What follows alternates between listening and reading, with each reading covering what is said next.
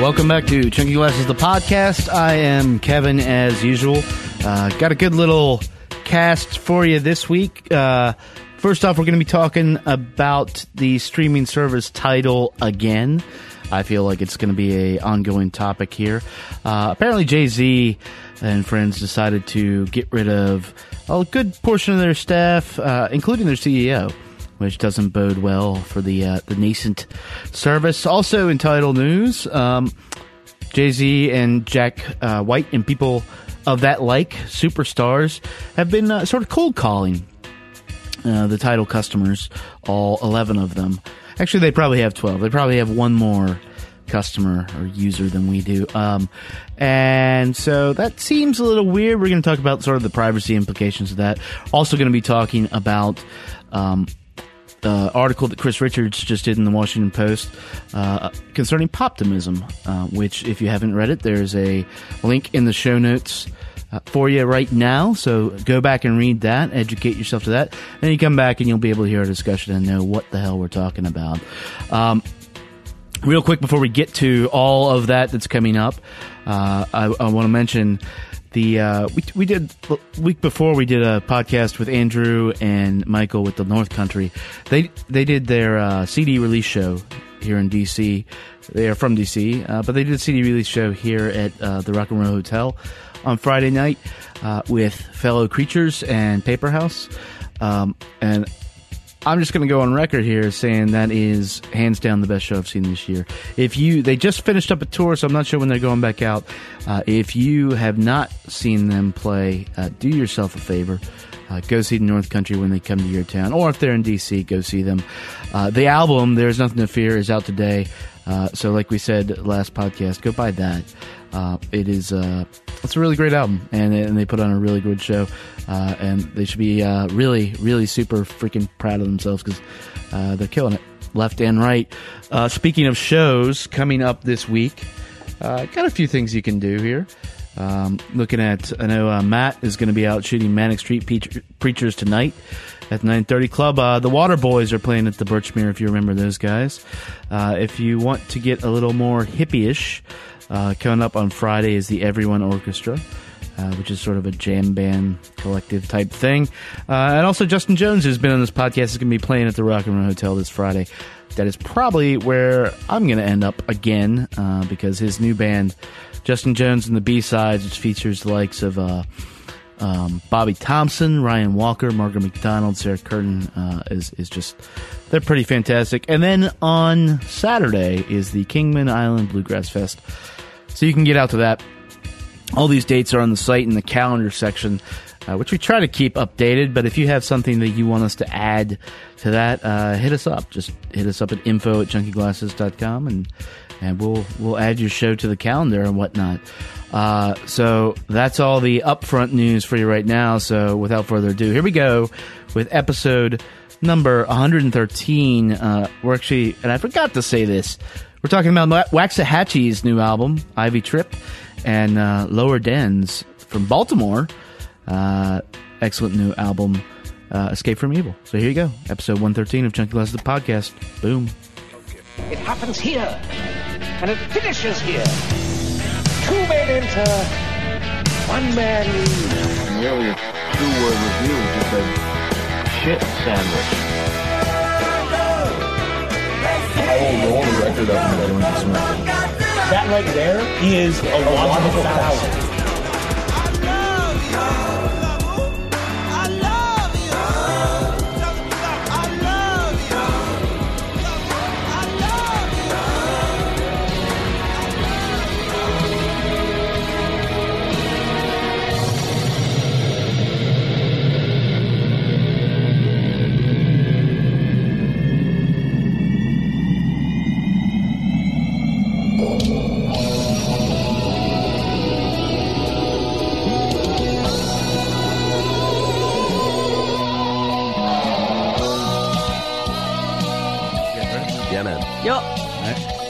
Caps lost today. Uh, Jesus. We're fucking uh, been at it since noon. This is just I guess. how it's going to be. Although Adam, you're drinking coffee. so this is Yeah, I am. Uh, Carrie, you're shaking your head. I'm Wearing just cap nauseated. Paul doesn't care. Don't care. nope, nope. Um, How'd the Nats do today? Uh, also, don't care. So lost. Let's put a big L in that column. You forget, I'm a Dodgers fan. I I know. don't really care what the Nats do. All right. interesting. Um, this week we're going to be talking about a couple, uh, a, a couple things like we do every week. All the things. Um, we're going to talk about a couple things, albums. some Going to talk about a. Uh, this one is, is special for you, Paul. Uh, it's Waxahatchee. Yeah, I do like Waxahatchee. Um, and uh, and then an album. We're we're sort of playing catch up uh, here uh, from Baltimore's Lower Dens. Uh, before that, though, I want to get to a little uh, news items and and whatnot. Uh, let's talk about Tidal some more. I guess um, we were talking about this upstairs. Uh, so uh, this week, two things happened with Tidal, both equally hilarious. I think. Um, first off, uh, Jay Z fired everybody, including the CAO. Just said, you know, we don't really need you guys because we're rich, bitch. Yeah. I decided if I fire all the employees, that's even more money in my pocket. Yeah. Um, which it sort of gets to the base of what Tidal is. What you were saying, Adam, a lot is is that it is a bunch of rich guys just saying like, "Hey, give us more money. We have this thing that the kids seem to like the streaming, so let's get into that." No, I mean, theoretically, it might, you know, it might help lesser, uh, you know, kind of less successful artists make more money out of their music, and I'm all for that. But the optics of having a bunch of hyper millionaires sitting in a room like they're the fucking Legion of Doom, um, talking about, you know, like talking about how how this is going to be better for artists doesn't it just it sort of brings out the cynic in me, you know, and it was bad optics. It was just it just really looked fishy. But not just optics. Like I haven't seen anything that says that they actually are paying Yeah, any the rank and file that- artists any more money than they. Yeah, than they that, that's the thing. Well, when uh, they have, I think somebody released the numbers, and they're playing people exactly the same Yeah. because 11 what is it cents for dependent on? 10,000 plays. It's dependent on the deal with your label, ah, yes. Right. which has nothing to do with Tidal. Right. which Well, and if it- I bring my like I'll still have a shitty deal, but it'll be a shitty deal controlled by Jay-Z. right. And I trust him. Yeah, exactly. But the other thing is that they, you know, they're they're up. They're not up against you know some nefarious force that everybody in the world hates. It's oh, we're up against Apple and Rdio and other streaming things. People are like, yeah, I don't really like them either, but they're not like inherently evil, and I still don't hate them so much. I'm going to move my entire catalog over to you, Right. and pay you the exact same amount per month that I pay them. Right. The only thing that Tidal benefits are the people who are partners in Tidal, who are the people that were up on the stage. Mm-hmm. And I mean, and the the other hilarious thing is they put all this money into the launch, but every review I've seen of the actual interface just says it sucks. Yeah. Yeah, like they're just does. like it flat sucks. You can't hear the difference between this lossless audio and the regular audio that you get anywhere else. So you basically are like, here, let's let's get a service that puts more money into multimillionaires' pockets and doesn't give anybody else any more money. That looks like crap. I'm going to make That- you do a lot of work to actually be able to use it. Right, that has a terrible search function and costs twice as much. Yeah, that sounds like a great business model. Right. job. Well, we did like a you did a sound model on just what We the did. down, we, we what did. the download And sound what song? was. What song did we use as a comparison? By the way, our friend, our friend Brian Chenault is in the basement I'll, with us. I'll so take a you- you'll will take a wild this. guess. I didn't hear the episode. It was episode. Boston. Boston, yeah. Oh, yeah. Shot in the dark. Amanda. It was Amanda, Um, and I thought that one sounded much better than the other, and the other Patrick, Patrick and I thought the the other one did right, and it so it just shows like how ridiculous it is to try to base anything on streaming audio quality. Oh, I thought you were going to say how ridiculous it is to base anything on Boston. I mean that too, but that also. you're revealing the uh, trade secrets of the show, Paul. like, like, you got to stop that. Um, It's like the eleven now- secret spices. Stop that, Paul. Now, so the other thing with Tidal this week, though, is that uh, apparently Jay Z and uh, Jack White, amongst other people, started calling people who were actual subscribers who are paying for this and giving them personal calls to say thank you for listening to our music. Uh, the interesting point this raises, at least to me, and, and I know Paul, you are big on privacy, so I'm interested to hear I what think you most think about this. Americans are quote big on privacy. So, so they say appar- apparently, there's a tool like if you're an artist that signs up with Tidal that gives you access to the entire database of your listenership down. So you didn't know that when you hit like, you were also saying, "I would like for you to call me yeah, personally yeah, on my yeah. cell phone." So, so how does that play for you, Paul? Uh, I think that's terrible, and I think that that better not just be buried in the terms of service, and they're going to get their asses sued. Yeah, it probably is buried in terms of service. Like right there, you you have to provide opt out notice for that sort of thing, or you are going to be in a world of pain. Yeah. and that because it's not a legitimate business reason for an individual artist to be calling up a user. No, for but any it puts the power reason. in the musician's hands, man. Yeah, it puts too much power in anyone's hands to have Yeah. that happening. So right when you there. unfriend somebody on Tidal, does that also mean that the artist can call you and say, "Why don't you like me, man?" No, yeah, it, that's actually what it means. Yes, I. and that's that. why that's why it's a was privacy. Making a joke. So, so Adam, say you're sitting at home, Uh-huh. you're watching the Cavs game, phone rings, Chris Martin, Coldplay. How you feel about that? I, I wouldn't. I wouldn't even know what the hell to say to the guy. I'm watching the game.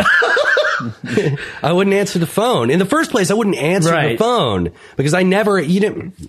You know how it used to be like when you used to when you were a kid, you'd get excited when the phone rang. Mm-hmm. You know, and now if the phone rings, I'm like, "Fuck, what? Leave me alone. I don't don't talk Right. to me." You I know? also I want to know what artists have time to just sit around and call people on the phone. But that's The- the depressing. ones Now, who now hold on, wait a mega minute. Does this mean that does this mean that Jay Z has everybody has these rock stars lined up wearing headsets like they're like a call center in Pakistan? I mean, it could. You know, like Wait, with like a back- list of dudes they got to call. It, it every looks day like it looks like the you know, WETA fundraiser Seriously, where they're all yeah. just like sitting in the back. Hang Yeah. tight, because Chris Martin's answering. What they've really got is just like a, they had a big search like Journey did for the new lead singer to find guys who sound exactly like them. Right. And it's a call center of like 50 Jay Z sound alikes. What happens, God? So it feels like they're all all these. How how the I think the question that needs to be asked is like how much of their individual asses are they going to lose in this? I mean, like they're going to lose some money. They're going to lose some I- I serious money. so. so ironically, if they're in charge of their own music, it probably means they're going to start charging more for their stuff Yeah. to make up the loss, which isn't really fan friendly, which is going to encourage more piracy. So Well, it's just maybe gonna, this. They're just going to really start locking in the uh, the exclusives, like the bank, the, the bank, like like Jay Z did with the with the uh, video release this last week. Is- Which Right, came right. out an hour later on YouTube. Right, exactly. There's no exclusives. Well, that's I, I feel like that's going to be the, if if they are going down and they're not getting subscribership this way, Right. That's how they're going to start trying to leverage it. Jay Z releases a mixtape and it's not going to hit everywhere else for a month. Jack White is doing studio sessions and it's not going to hit everywhere else for a month. But the thing is like that, there, there's not anything in the history of the entire world right now that does not. If once it comes out, it's everywhere else within three hours. yeah, it doesn't. Li- You, li- you can't say it's not coming out for Lily. Allen has called it out for uh, for ba- basically encouraging piracy, which I, I Yeah. agree with Li- Lily And she said that even before more all, of, all more horrifically though i agree with mumford and sons they came out with it saying that yeah this is bullshit they tried a bunch of rich guys out to like sell this service and uh, you know we are not like trying to make our music elitist or anything we just want it to be heard And Mumford- So, the and- end times the are here. irony of everything that you have just said, Yeah. notwithstanding. yeah I believe Ben Gibbard also said that. Ben- so you're, yeah also agreeing with Ben dude Gibbard. i was i was leaving that out but He's really sad because you know, as not you know to that uh, and in fact Mr. when, when that happened i said this is the only fucking way ben gibbard gets mentioned on this podcast Mm-hmm. ever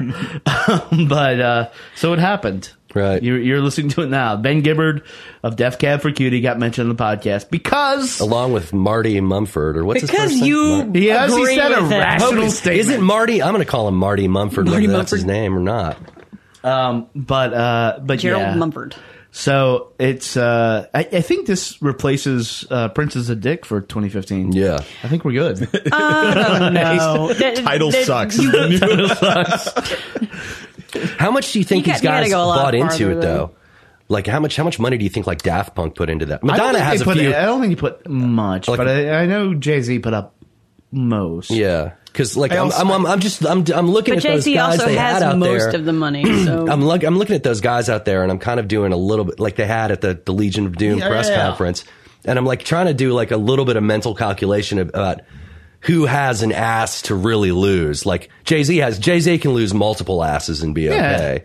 You know, I'm sure they've all got skin in the game, but I'm also I'm equally certain that most of this funding came from venture capital. I would say the like same this is like every artist I'm sure had to put a buy-in in there to make sure that they had a piece of it, but a lot of it is probably like the amount that Jay Z used to own of the Nets. this is like the, You know? the yeah yeah this is like the fucking monorail episode of The Simpsons. yeah, Is what this monorail. is. Yeah, monorail, monorail. is there a chance? But that is, I mean, and, and that's it is probably nobody who's a smart business person puts their own money into anything. No. And it's like Patrick was saying, like nobody doesn't bet, uh, you know, with with Jay Z, and then Right. he actually collapsed in a monumental fashion, which is shocking how quickly it fell apart.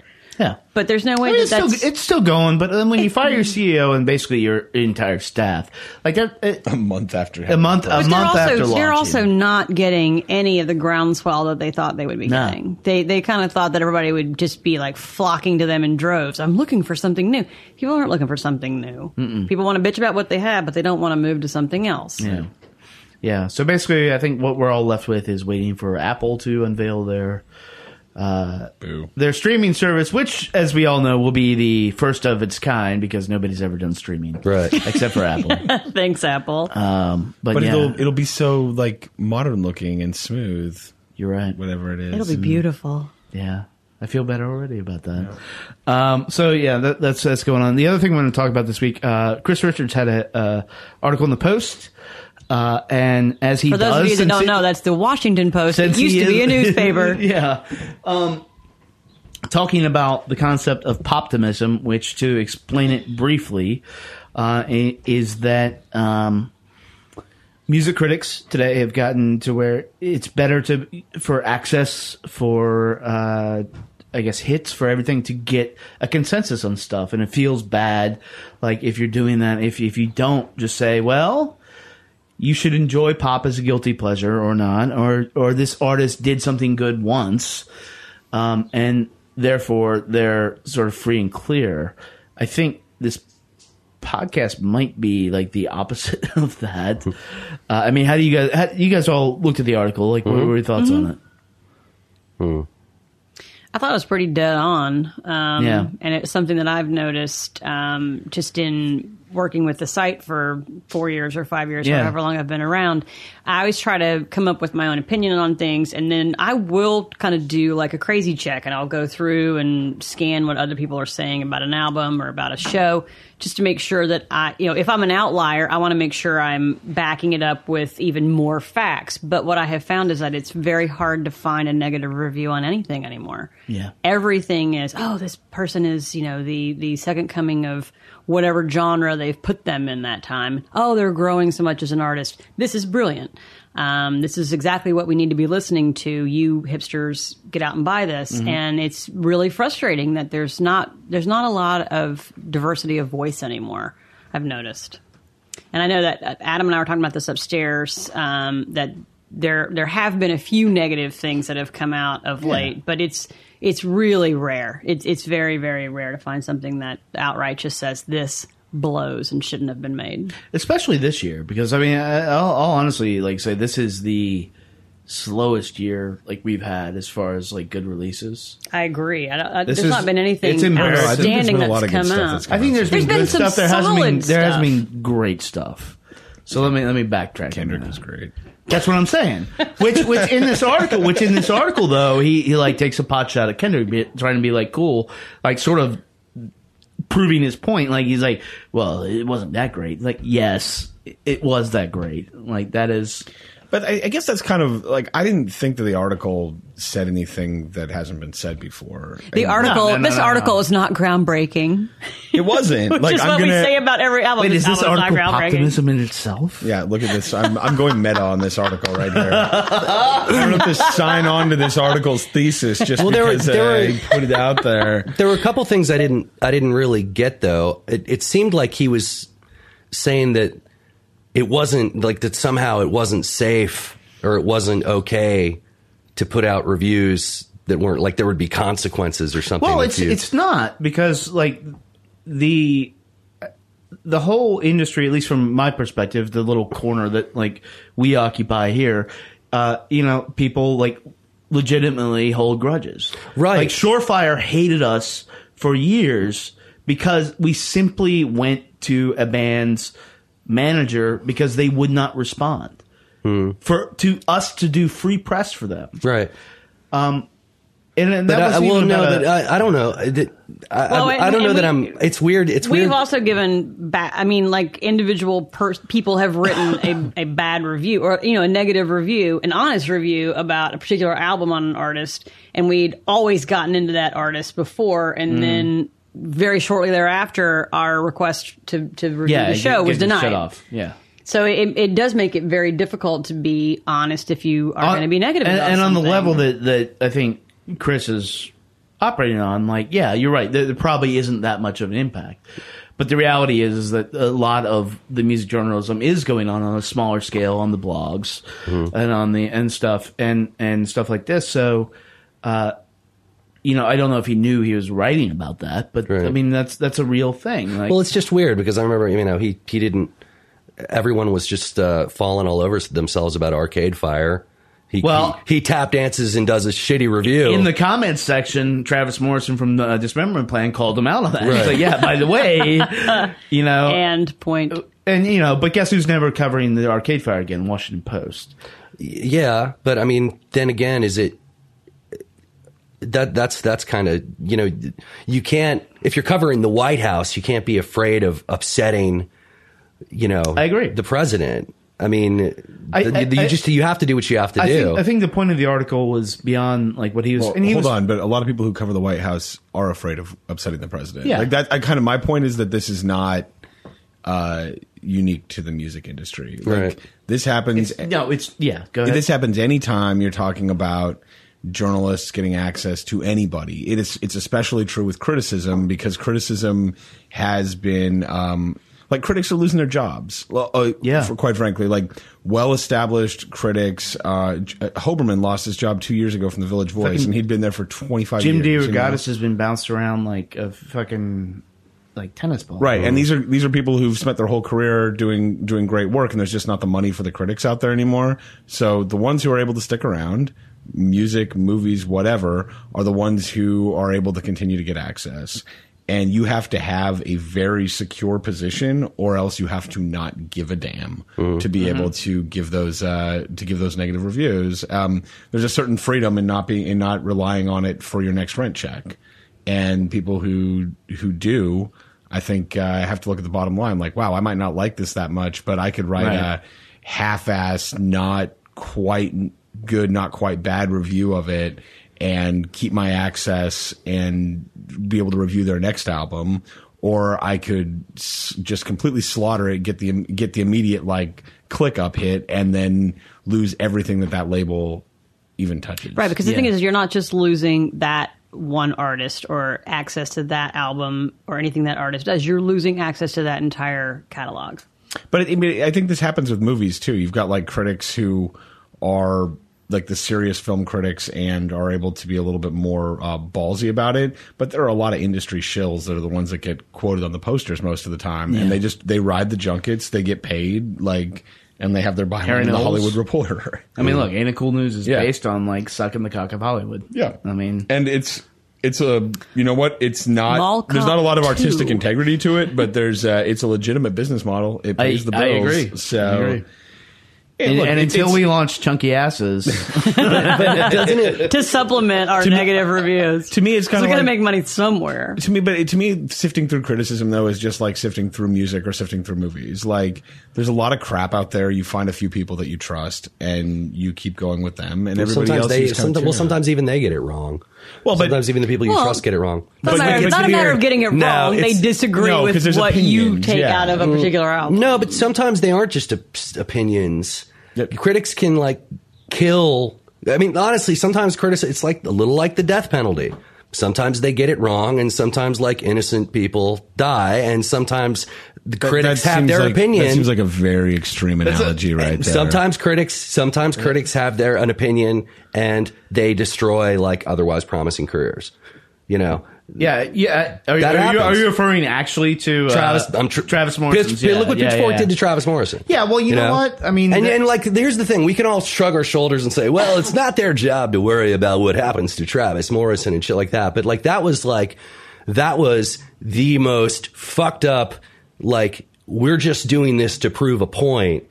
Rather than actual mu- musical criticism that I've ever fucking seen. Though, though at the same time, Pitchfork is the main reason that D Plan was ever known outside. Exactly. of DC. And- and that- and emergent- that's what I they- would say. Okay, but that yeah. doesn't give them the right to like just completely. He, that album did not deserve zero stars, and not only that, it didn't deserve the like. We just gave this zero stars. Everybody, look at this. But hold one," on you for know? a second. Like, They- but they- you can't at this. You can't at one end say critics shouldn't always be sucking everybody's dick, and at the other end, like, be like, oh no, but then sometimes they're going they're going too far the other direction. Like, you either trust that critics are going to do something, are, are going to act with integrity, or you're no, or you don't, and you stop following the ones that you don't think are acting with integrity. But integrity doesn't mean you agree with them all the time. Integrity just means that you think that they're that the rationale behind what they write is solid and I, I, some of my favorite critics I disagree with probably half the time, mm-hmm. but I respect what they're saying, and it makes me look at a piece that I might have just either accepted or written off um, in a different way if I do disagree with them. They're few and far between right now. So that begs the question. I mean, does like does Katy Perry need serious, serious like analysis and criticism? You know, think there's does One anything be Direction leveled need it? because the the fan base isn't looking for that. The fan Exactly. Right, looking well, for that- then sugar coated like experience, and they don't care about whatever. And Do I need an now? Like I said, do I need to open? Do I need to read a review of a fucking Big Mac in the New York Times? But that's the, the as other I thing said, that, that, you know, this double article is zinger, that review would be yeah, delicious. but you know what I mean. but the but the the article is talking about you know like the why are we even reviewing music for the masses because everybody's going to listen to Taylor Swift and everybody's going to listen to Mm. Katy Perry and you don't really give two shits whether or not a critic is saying that it's great because you if you listen to that you already think it's great. Yeah, yeah, and actually, having had Chris down here on this podcast, uh, actually talking about why he does the way he does, it, it was weird to see him write this because, uh, you know, his view is like uh, a critic uh, or somebody in his position should be just a lighthouse, shining a light on other stuff. So to see him actually criticize the whole process is interesting. I, I haven't talked to him in a long time, but be interesting to see what he's been thinking about um, that would have brought about this. Uh, but but yeah, we'll put the, the that link to that article in the uh, show notes, and then uh, you know go over read it on the Washington Post. Leave comments there or ask us about it, and you know, we'll. There's also a companion article in Guardian, I think. Is there? well, I mean, it started it started over there Oh, I did not know that. Yeah. I would just also like to with point really out interestingly spelled comments. that uh, one one thing regarding criticism and why I'm just I'm just always a little uh, more than a little skeptical of any criticism is Yeah. just if you want to look at all the reviews that came out um, when Paul's like Paul's boutique came out universally just like oh god it's terrible. Oh good lord. Oh this is the worst thing I've ever heard in my life. You know and then Are like, you affecting a fake Uh, British indeed I accent? God and then like and then like 10 years later James Hetland, 10 years like, later 10 years later glowing retrospectives often written by the same people who shit on Paul's boutique when it came out these same people who were like just barking seals nodding like bobblehead dolls at a minor league think that baseball actually- game You are really angry right now. Yes, I I can am. feel that. I- it's like a couch of rage right now. I think that actually plays well into the two albums we're going to talk about today. So let, let's get to them. Wow, that Uh, was a smooth segue. Yeah, yeah, yeah. nothing so, so the, ragey fir- about the first one we're going to either talk to those. is is is one uh, one of Paul's favorite artists. Uh, we're going to be talking about Waxahatchee. So uh, here we go. It fogged up again. Spotless exits. We walk two by two, a tedious intent. But when I am gone, at least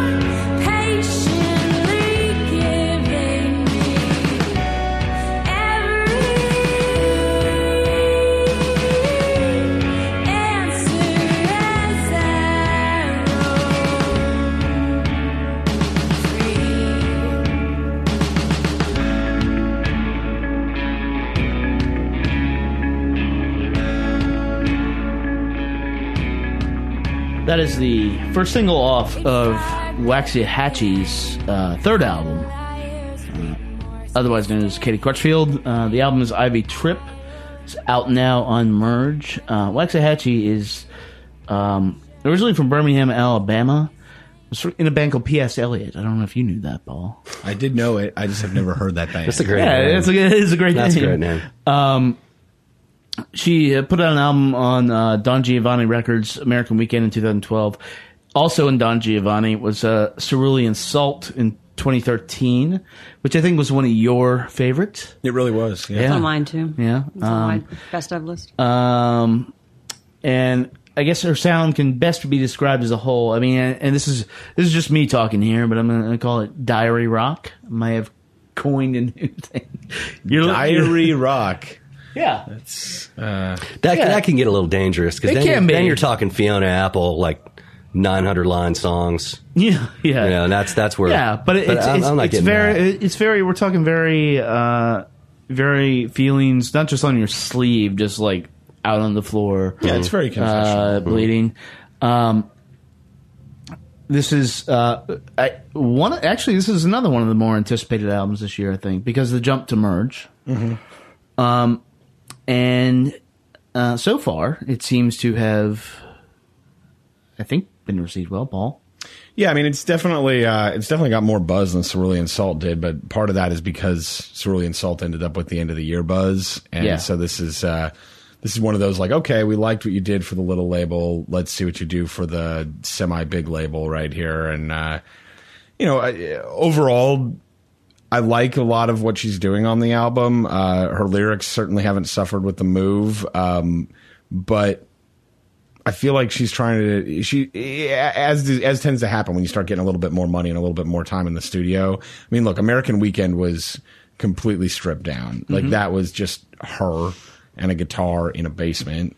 And the next one is like, yeah, let's add some drums and bass, but still basically, but still the same formula with a little bit more layers. This is uh, this is a lot more fleshed out right here, and I think that some of the songs could do with a little bit more uh, stripping down. Like one of the real appeals of her music, I think, is how intimate and how bare it is. Yeah. And when you add a lot of ornamentation to music like that, it kind of takes the intimacy away. Well, it, yeah, I, I think uh, uh, sort of nails it. Uh, that the the stripped downness of it, like there there was a lot of talk about this album about how she's like expanding her sound, which is always like gross PR speak for be like scary. you, yeah. Um, and in, in fact, there was a Pitchfork article that said she's like, "Don't you know, put me in a box. You don't know what I can do," which is just like, eh, I mean, you're 25. like, just don't say things like that and don't print things like that. Um, but where this album works, I think the best is is when it's stripped down. Yeah. Um, it is is very uh, it, it touches on a lot of '90s notes. Uh, a lot of, I mean, for me at least, it veers into the uh, Joe lies when he cries territory. It does. I mean, I mean, I, I I'm, I'm, I'm, I can't. I will make no bones about the fact that like I I cannot relate to any of this. Um, and you know, we we joke uh, about we joked. Uh, it's actually the end of every podcast now about this being like your 13 year old inner teenage girl, Paul. Yeah. Um, but you know, even yet in, you my- keep even in my and you right, keep coming even back. even in my right now emotionally raw state, I can't like get into it. And that's where I was going with the Her name, diary is, rock. her name is Paulette, and she has feelings, man. Yeah. And yet, I don't ever try to reduce your love of other particular uh, albums that might not fit your demographic. I know. know. no, Boston fits his demographic to a T. Yes, Like- yes, it does. Um, yeah, it's it's, but it, it is is- for what it is. Uh, I think when when she does strip down, uh, not on that song. Although that song, honestly, Adam, we talked about the Sundays a lot on this podcast. That song reminds me of the Sundays. Um, you know, her her voice isn't as uh, she doesn't have the obviously doesn't the have same Harriet like Wilson's vocal voice. instrument Yeah, that yeah. Harriet Wheeler does, but Oh, Wheeler. Um, that doesn't matter. She's she's uh she's it's not necessarily uh, how she's singing is what she's singing. And honestly, I, I was I would I didn't sit down and like go over the lyrics with a bouncing ball, but Mm-hmm. I kind of got I kind of got like bits and pieces and, and a vibe out of it. So yeah, it's confessional, but ultimately this this it kind of struck me as like a it's southern album. It really feels southern to me, you know. Really? Yeah, it does. I mean, if no, it feels like a Superchunk record. A couple songs like those. Uh, Appropriate that she's on merge. yeah, exactly. That's why I was like, oh, it makes total sense when you hear a song like, say, uh, Poison, Yeah, you know, Dirt. right or Dirt. Um, and uh, yeah, I, I I liked her a lot. I was a big fan of this one. Um, and you know, the confessional. I've always had a little bit of soft spot for that, if pr- provided that it's good. Wow. You know, provided that it's like it's not kind of bratty and whiny.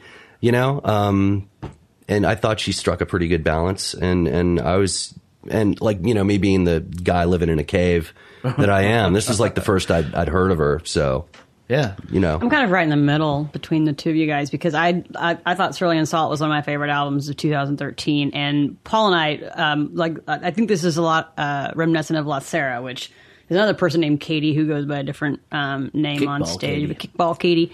Um, where I think that this album is good is where she does have the stripped down stuff, um, where you've got. Like Blue or um, Breathless, where you can actually hear her voice and she's not Right. straining for these upper registry baby doll type things. But both of those songs, unfortunately, are really flat. I kept waiting for there to be more to them, and there's just these repetitive, kind of almost dirgy sounds Yeah. about things. When she's really just singing, and in her other stuff, um, like the the first um, was it American Weekend, and then the, the second album.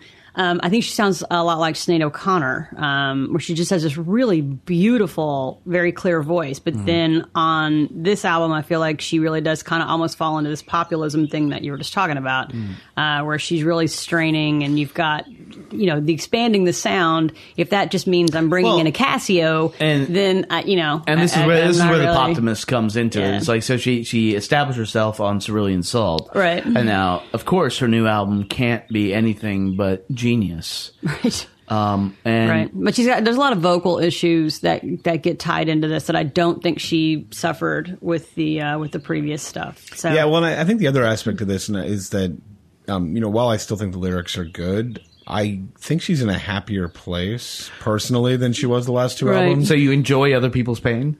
When you're singing about, you know, when you make your bones singing about pain, it uh, that's kind of your uh, gig then. yeah, yeah. yeah, like it's tough because if you're like, I actually I'm in a good relationship and professionally things are looking up, and uh, I went how do out to keep- Denny's for breakfast and I did not have to worry about who was going to pay for the bill. Rainbows everywhere and la, da, da, Hey, it's- da, Pet unicorn. it's, it's hard when you run into that, bec- and, and and I think we've talked about this on the podcast several times because it's like you want the artists you like to be happy, but sometimes when they get happy, they run out of things to talk about.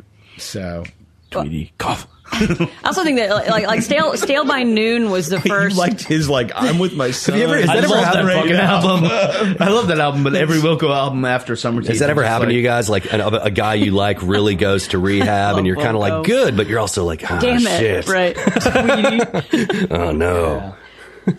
I liked you better on drugs, man. Yeah. Well, let- let's let's listen to another song. You, you want to do Poison? Or you Yeah. wanna do, uh, Do poison. It's do- good. let's do Poison. Yeah. Um, You know why it's good? Because it sounds like cerulean salt. all right. Well, let's do Poison.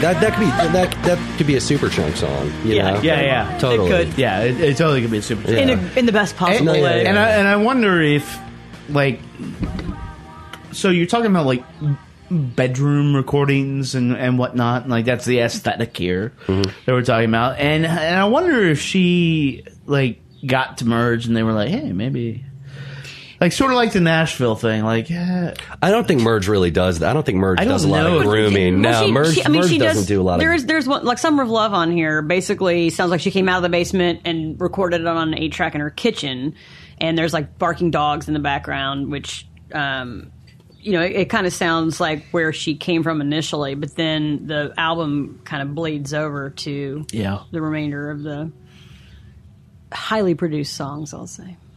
Yeah. So I mean, it's a, it's a uh, it's an interesting like uh, again. You know, we often dip into how the press is portraying this stuff, uh, and that quote that I was talking about up front. That, that's a gross quote. I don't think.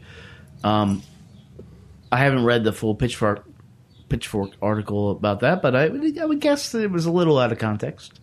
that's what's Well, they're like "I- you don't know what I can do. Well, you're supposed to be showing me what you can do. Yeah. that's the point of putting an album out. Yeah, so you know, taking this self seriously as it stands, though.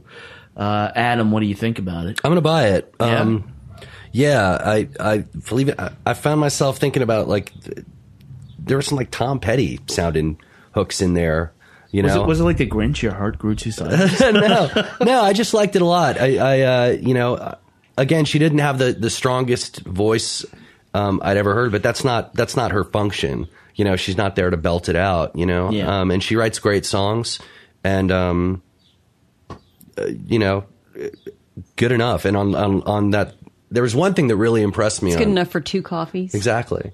On on uh, Less Than, which was another song I liked a lot. Yeah. There's this kind of dissonant uh, guitar little twang riff that sounded like, oh well, that's a little off. Is this like supposed to be that indie charming shit that I never get? But actually, what it was, it was actually really good. Uh, you have to give it a listen, and then it, you see that it sort of fits in perfectly. Yeah. Um, so she has some pretty interesting ideas musically, and I'm I'm I'm impressed with her. She tricked you, old man. Yeah, she did. Carrie, Uh, I'm going to stream it. All right. Um, and uh, I still like her very much. I will still. I I feel like she has definitely paid her dues, unlike some other people that we've talked about on this podcast of late. Um, she's been touring like crazy. She's been absolutely everywhere. I've seen her live a couple of times. She's fantastic. Um, if I'm trying to get somebody to get into Waxahatchee, I'm going to pull out Cerulean Salt, but I am going to stream this nonetheless. All right, Paul. Stream it. Yeah, Yep. yep. Uh, I'm going to be the one guy who passes, but but I will say this about the about passing. This Old just man is not Creaky. like this type of stuff doesn't do it for me. Like there, it's it's not. Yeah, I mean, she put together some good songs. She put together, uh, and I think even the stuff that is more uh, in quotes ambitious than say Cerulean Salt, like it's interesting that she's trying to do that and still hanging on to her uh, diary rock. type thing. No, I mean, it's confessional. Stop rock. trying to make diary rock happen. approach. It's not going to happen, approach Gretchen. Paul. um, but yeah, so so this is not going in my rotation. Uh, but these other people say maybe it should be. So uh, so there you go. That's Waxahatchee. Uh, let's get into a little more uh, closer to home here from Baltimore, Lower Dens.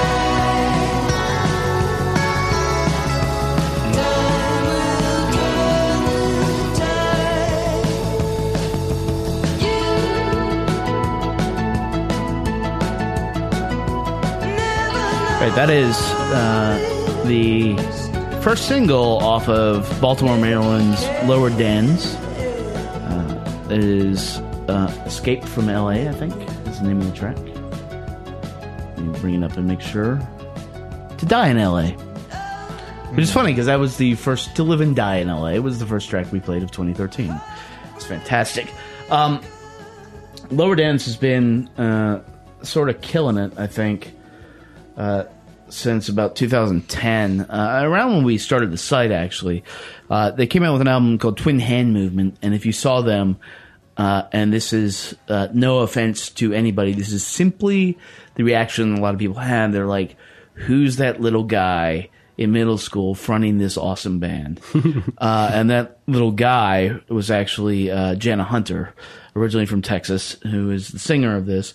Um, and you know, she's recently been on NPR talking about depression and, and issues of gender identity and stuff. So, it, I mean, it's part of who she is and stuff. So, no surprise. Uh, they had, uh, that album, Twin Hand Movement. If you haven't heard I Get Nervous off that, uh, you're doing yourself a disservice. And that, that is, it's a fantastic track. In 2012, uh, Nootropics. I feel like I'm pronouncing that wrong every time, but it, New, Tropics. It's two O's, right? Yeah. So- Wow, they were just doing the '80s. Thing, Yeah, yeah, huh? yeah. But at, but at any rate, it was it was like, more. like new shoes. It was it, it was a sci-fi uh, ish, uh, sort of noirish. One of my favorite albums of that year. I think one of your favorite albums too. I mean, it was Nope. no, Didn't make my no, list. you didn't like it. No, I, I mean, I didn't hate it, but I didn't love it. Um, and it, but it, it revealed uh, that uh, Jana Hunter, besides being a solid uh, songwriter and band leader, uh, had this huge uh, voice, which brings us to uh, this year's Escape from Evil. Um, this is unabashedly, I think, an '80s album. The first time I heard it, I said, "Well, this is probably outtakes from the Miami Vice soundtrack. I don't mean that pejoratively. Um, and they uh, they're, they're they're doing.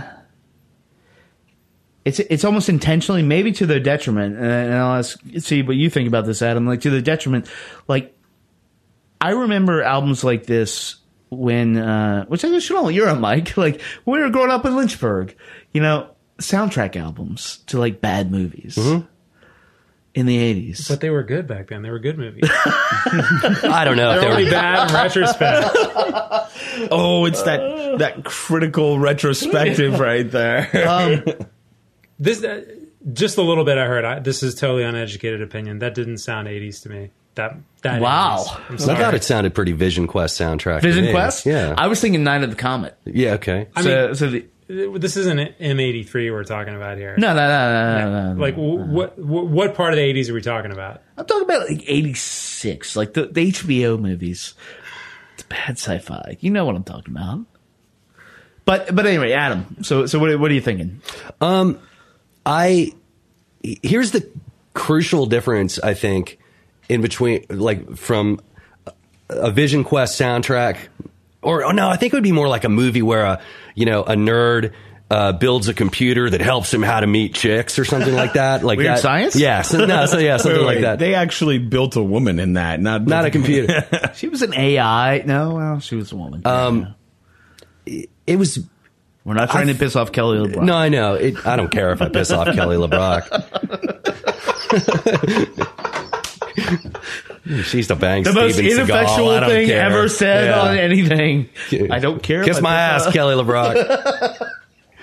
um, there's a. It, it, it seemed it, it wasn't like I don't think they really nailed the the '80s thing if that were they were going for if that was what they were going for mainly because it seemed it was mixed a little strangely. It was mixed different. I, I, the drums, I think it's suffering from what I call like Brooklyn syndrome. In Yeah. that everyone is just, it, it's the worst time ever to be a drummer because everyone is just making the drums like, shh. And I think it's because everyone's rehearsing in apartments and you can't make anybody know any noise. Right. So, uh, like, if you if you listen to your average like '80s soundtrack, like your John Hughes soundtrack or whatever, the drums are kind of gated and big and attacky and banging, you know, and uh, that kind of bothered me the whole time was that this whole thing seems like it's just on one level dynamically and there are no peaks and valleys. It never gets too loud. It never gets louder than a certain point. It never gets softer than a certain point. And that kind of prevented me from really hooking on to anything. Well, it's interesting you say that because, uh, like I said, I loved their last album, Mm-hmm. loved it, and I still haven't been able to grab onto this, Mm-hmm. Even though it is literally like if any of you know me, like what you do, it's me bait. Oh yeah. It is like Yeah. this is the this album was made for me, Right. And I there's something about it. I, I I don't take as much issue with the drum sound because I remember the drum sounding like shit in the '80s. No, but I remember them being more pronounced, and it, they're way more pronounced. And the drums, like I don't know, listen to your listen to like a um, psychedelic fur song or something like that. You know, That's an outlier, though. Uh, but- I mean, Pretty in Pink is like has Oh, that huge even- fucking like drum kick, and it's or listen, or like okay, well then listen to the drums in like an, an OMD song. okay.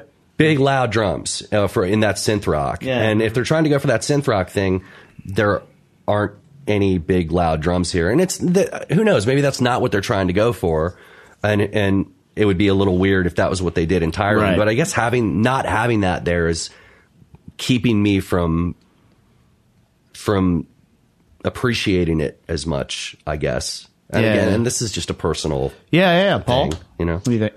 Um, Well, I, I have to echo a little bit of uh, of what's been said. That there wasn't a whole lot of variance on this album. I don't think. I the songs just like kind of bled one into another, and there's nothing.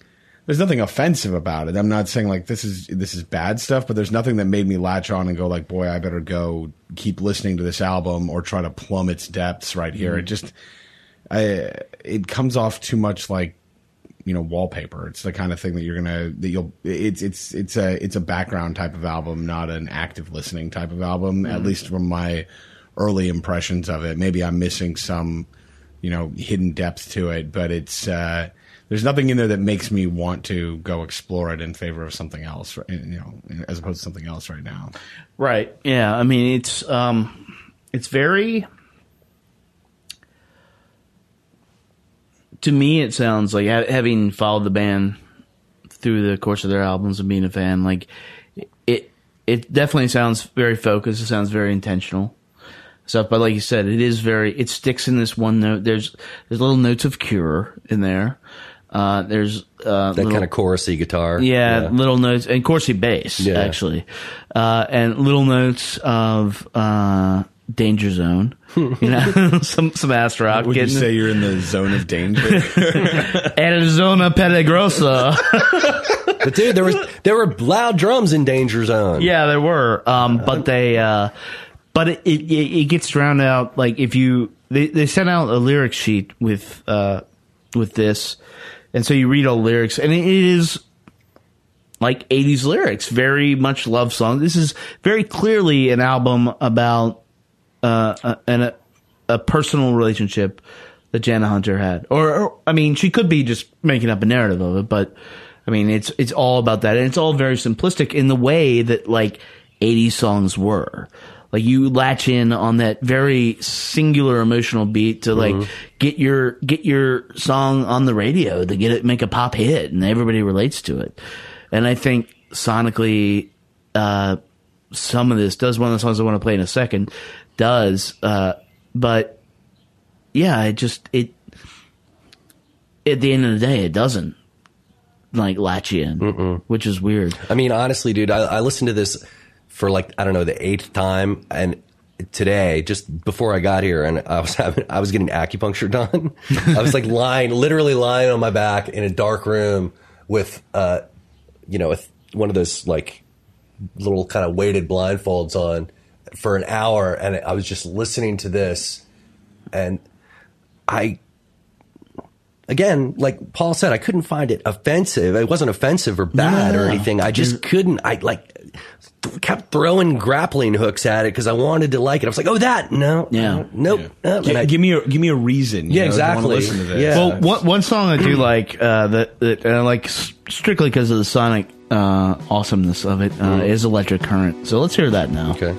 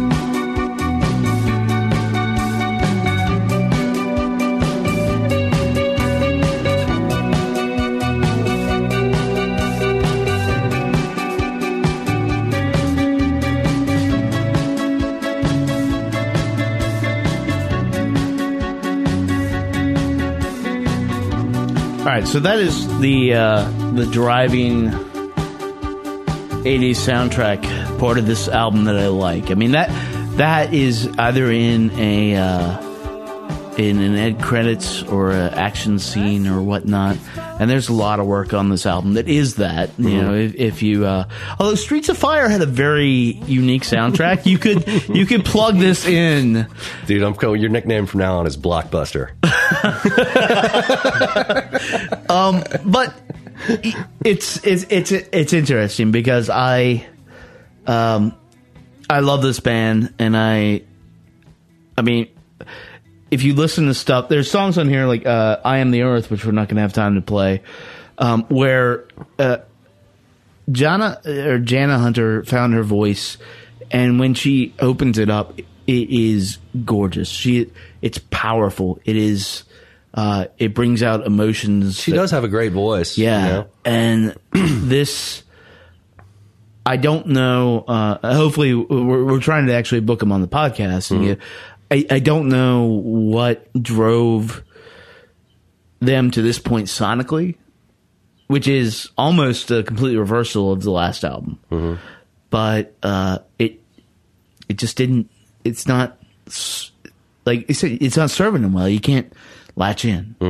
there wasn't anything for me to really hook onto here. I mean, and you know, it wasn't it wasn't bad. I, I appreciate what they're trying to do, and uh, well, no, I appreciate what they're succeeding in doing. It's just it's just I'm not getting anything uh, that I can really grab onto, and mm, you know, I, I just. uh, An, an hour's worth of acupuncture, really focusing on this thing, Yeah. and no distractions.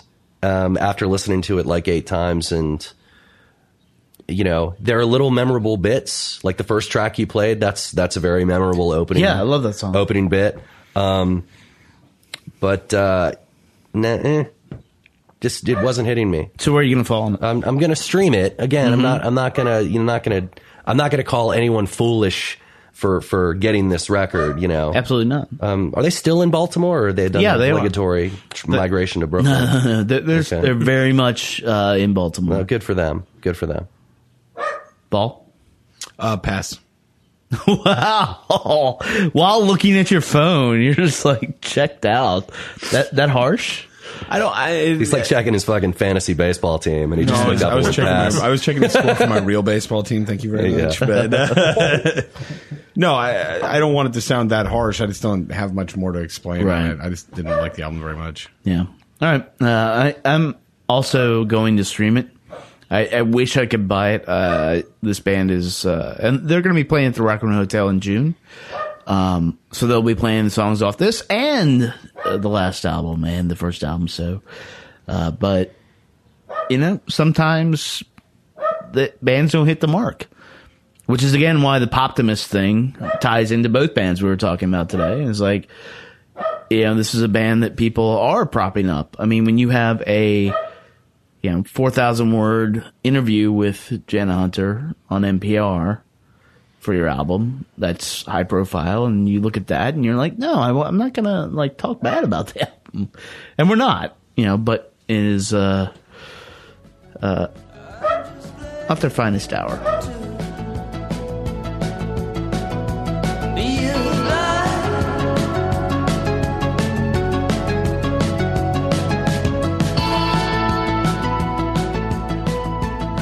That is about our podcast. The dog, the dog has some opinions too. Well, Cl- that's Clyde. okay, Clyde. We, we've had Gus on the podcast now. and We have Clyde. right. Uh, that's about our podcast for the week. Usually we uh, play a song by a local artist or a small artist. Uh, had some stuff lined up. Couldn't quite get that lined up this week. Uh, so going to forego that. Uh, as usual, you can listen to us on iTunes. You can listen to us on Stitcher. You should rate us in iTunes. What you rate us is up to you. Uh, I will say in the next coming weeks, um, just confirmed, we're going to be talking to uh, Chad from Beauty Pill, which is going to be, uh, which, for reasons that shall be revealed uh, when that is out, uh, an intense conversation for, I, I think, both of us, uh, but a good conversation. Um, also, coming up in the next few weeks, uh, rising country star Robert Allen Wilson. Hell, hell yes. Yeah. I'm looking Yeah. forward. This, this album, like, we've heard a little taste. I don't know. I liked his early work better. Uh, yeah, I mean, look, look, it's always the early work. Right. But, Before uh, got co-opted by Nashville. but I mean, if you're going to name your album Raw Deal, like, can you really lose? I don't know. After the EP Raw Dog, it seems a little repetitive. Wow. That was the hip hop crossover, right? Yeah, it's. T Pain? I I don't know. He did one of the tracks at least. Yeah. So, uh, well, this first his first album was called Raw Moonshine, yeah. and that was a good one. Yeah. you know. So uh, that's coming up uh, in, the, in the next few weeks.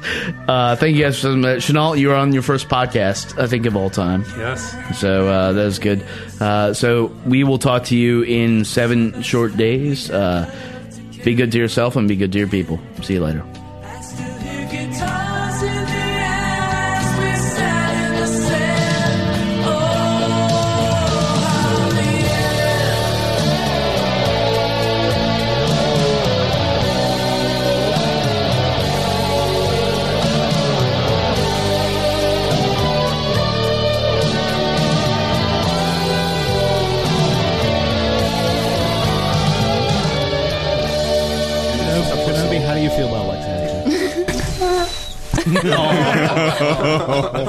Kenobi.